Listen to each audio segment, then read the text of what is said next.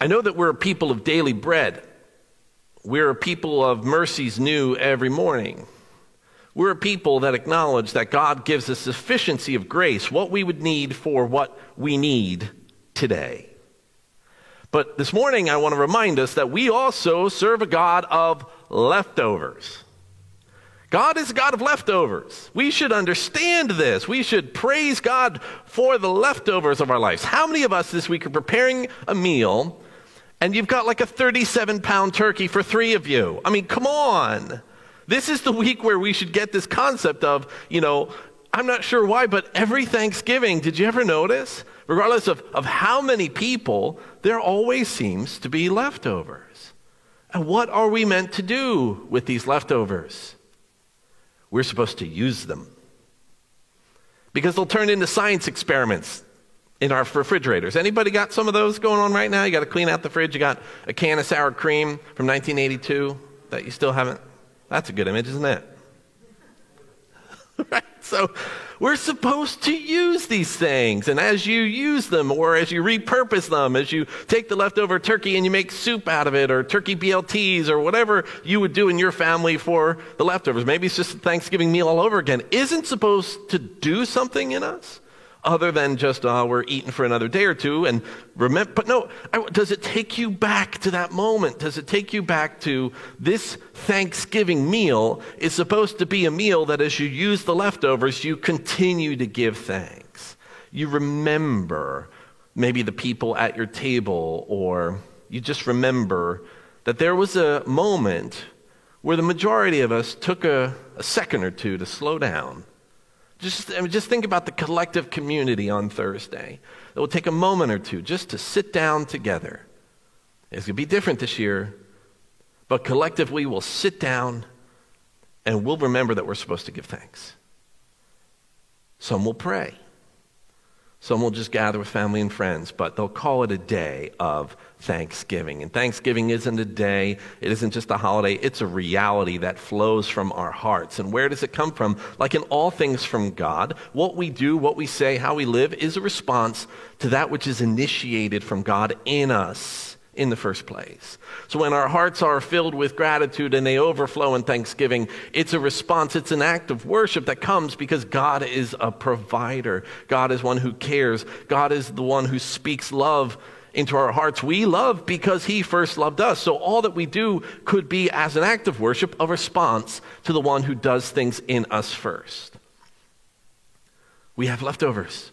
Even the 23rd psalmist, as the psalmist reminds us that we are led right into green pastures. That not only does the good shepherd, for we have no need or shall not want, not only does the good shepherd provide care for us in green pastures and still waters for us, protects us with the rod and the staff, but prepares a table, prepares a table in front of us, and says that our cups are not just filled We know that God is a God who fills, that God is a God who provides. But the psalmist says that my cup overflows. That's what I want for us this season, this season of Thanksgiving. I want you to remember that when God fills, God fills for the purpose of overflowing in you of filling your cup, not just to meet your need or to fill what you have, but to fill in a way where you overflow, where it just comes from you and gives from you, where God is going to fill your cup this week. I, I, believe that. I know that in the midst of what we're going through and in the hardships of what we walk through in life, the trouble that we face, I still believe, I still hope and have faith in a God who desires not only to fill, but to fill to overflowing. And that's good news. We should give thanks. You see, John's gospel is powerful in the way that John uses language. Now, Matthew, Mark, and Luke, right, are called the synoptic gospels because they see similarly. And so John is going to, in his own powerful way, provide some interesting things that I just appreciate so much about his take on the feeding of the 5,000. And so when Jesus went to have the disciples sit the crowd down, John says that there was plenty of grass there. And Again, think about the image of the Good Shepherd leading us to green pastures. Think about what that symbol means. What is it? What's John trying to say? Is it just there was enough room for everybody to sit down? Oh, that's good to know. Or is he trying to say, in the midst of our uncertainty, in a feeling of where we feel like there just won't be enough, Jesus, when he sets the table before us or he is preparing to do the impossible to solve the miraculous, John sets the scene by saying, when people sit down, there's enough room, there's enough space, there's enough provision, there is plenty of grass. I don't know what you might be looking forward to in these next few weeks, you may be feeling like there won't be enough room, there won't be enough grass, there won't be enough resources or provision for you. I believe that there's plenty of grass for us to sit and to experience the wonder of God today. You see, when John tells his story, he's going to bring in some characters. He's going to bring in some people that we just haven't seen yet as part of this story. We see him bring in disciple, the great engineer of the disciples, who likes to think and here's what I love about this when he brings in people into the impossible, into the miraculous. When, again, he not only places the miraculous into our hands to distribute to the people, but even from the beginning brings us into solving this impossible thing when he says to Philip, What are we going to do here? Now, in Matthew, Mark, and Luke, their gospel stories say that the disciples are the one who brings the problem to Jesus. You know, they're the ones who come to Jesus and say, hey, look at all these people. What are we going to do? You got to send them away. Go take, you know, they got to take care of themselves. And in John's account, it's a good reminder to think about how Jesus knows already. You know, how's your prayer life? Are you, you know, sometimes when I pray, I'm like, God, I'm not sure if you're aware of this or not, but I've got a problem here. Oh, gee, Michael, thanks for telling me. I never, uh, never didn't know about that until, you. I mean, there's, there, there's something good about how when we bring to God, we name and we make it real. Say, God, this is where I need you. But I want you to be encouraged today and to give thanks that even before you speak the problem, Jesus already knows it. He sees it as well. In fact, he may invite you to be a part of the solution. He says, Hey, Philip, what are we going to do? All these folks. What's it going to take to feed these people? He does the calculation. We're not sure how he gets that number. But did you hear what he said, right? Not just the six months of wages. We, have probably heard that before. Half a year's wages, right? It's, it's going to take a lot.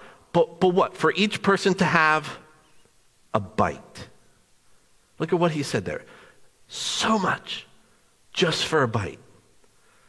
Thanksgiving challenge. Just take one bite this week. You going to do that? Can you do that when you we're all going to fail that challenge, aren't we?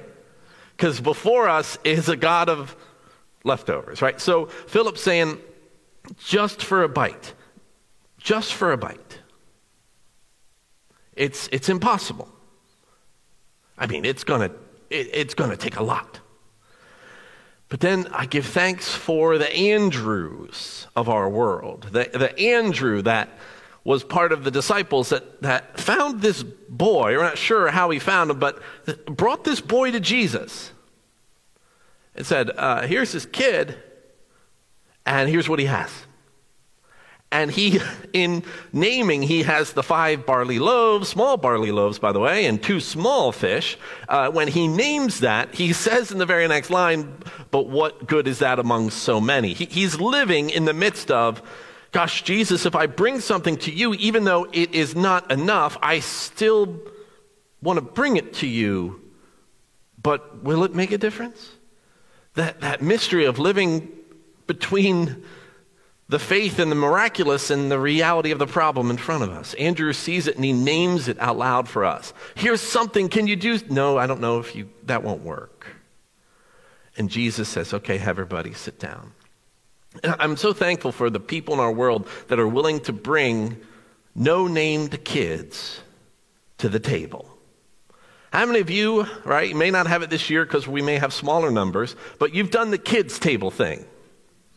We, we've said, kids, over there, in the other room.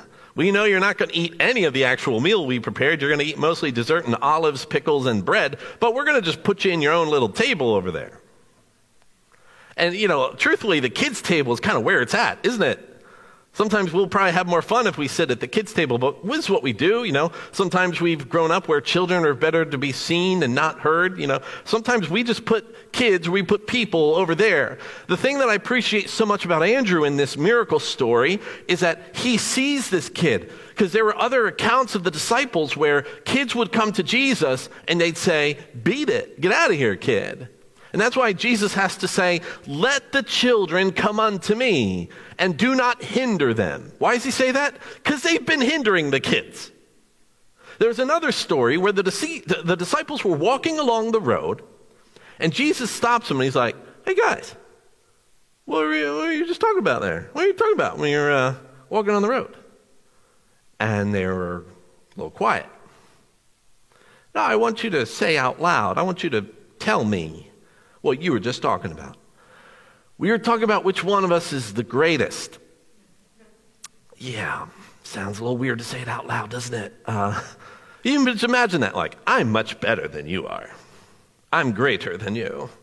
Did you see what Jesus did for me yesterday? That clearly shows that I'm better than you.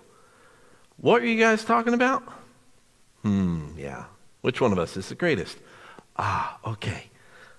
Object lesson time takes a kid, a kid, takes a child, puts the child in the center of them. The, the, the gospel say, in the center. He says, gather around, boys, gather around. The kingdom of heaven, his, belongs to such as these. His. Now, when you welcome this kid, you're going to welcome me. But not just me, the one who sent me. You want to talk about greatness? You need to have faith like this kid. You talk about greatness? Live as a child. So here's this no named kid that is in the 5,000 plus. And somehow Andrew says, This kid's got his sack lunch. He brings him to Jesus. And I wonder how much of the impossible is not solved in our world, how much of the miraculous is not known or we get to participate in because we've put kids at the kids' table, because we've put those that we feel like don't have an audience with Jesus over to the side. That's one of the things that, you know, we need to practice. For the harvest is plentiful, Jesus would say. John would say that there's plenty of grass for Jesus to do his miraculous work. The challenge is are we going to be willing to invite people to come to the field of the miraculous, to come to a table of plenty, to come and experience a God who not only meets our need, but meets the needs of those on and on and on through the ministry of leftovers the one who fills to overflowing. There's got to be room, right? If we are a people of leftovers, do you believe that we could still yet be a people to say, we still have a room at the table for you, friend? Come on. Jesus says when you're going to throw a banquet, when you're going to throw a party, who are you going to invite? And then he begins to talk about all the people in the world during his day that would have never been invited to the table the blind and the lepers. And he goes on, he says, Those are the people that when you throw a banquet, invite them. They are welcome at this table. The 23rd Psalm Thou preparest a table before me in the presence of my friends and family. Thou preparest a table before me in the presence of everyone who voted like I did three weeks ago. Thou preparest a table before me in the presence of who? Mine enemies. Ooh. That'll make for an interesting dinner conversation. God prepares a table. When God prepares a table, there's going to be room for someone there that isn't just going to you know, look like us, talk like us, think like us, but may even be someone that's just so different from us that is our enemy. God says, There's room for the table for your enemy because I'm setting it. I prepare the table. There's plenty of grass, friends. Plenty of grass for Jesus to take the bread and the fish to do his miracle and say, Go ahead, friends. Go ahead, disciples. Go ahead out into the crowds and share it with strangers. And they collected 12 basketfuls of leftovers. And the crowds were in wonder, and the disciples were in awe. That boy's lunch not only fed the thousands, but it fed the people that probably wouldn't have let him into the table in the first place. It fed the disciples, most of which were saying, Kid, eh, we got a real problem to solve here. We're facing a pretty big task. It's pretty important, and we don't have time to be bothered with a kid. Go sit at the kids' table and let the grown ups do the work. It may be the very kid, maybe the very person that we've put to the margin or to another table or to the outside that has bread, not just for the thousands, but bread for us. If we might only acknowledge and pull up an extra chair or say, hey, there's plenty of grass. We believe that Jesus can do something with this. So when you, at the end of your meal this week, get out all the Tupperware, and you can't find the lids because they're all over the place. I know that's at least maybe that's my house. You, you spend three hours searching for the lid of the Tupperware, and you finally find it when you put the leftovers in. Be thankful.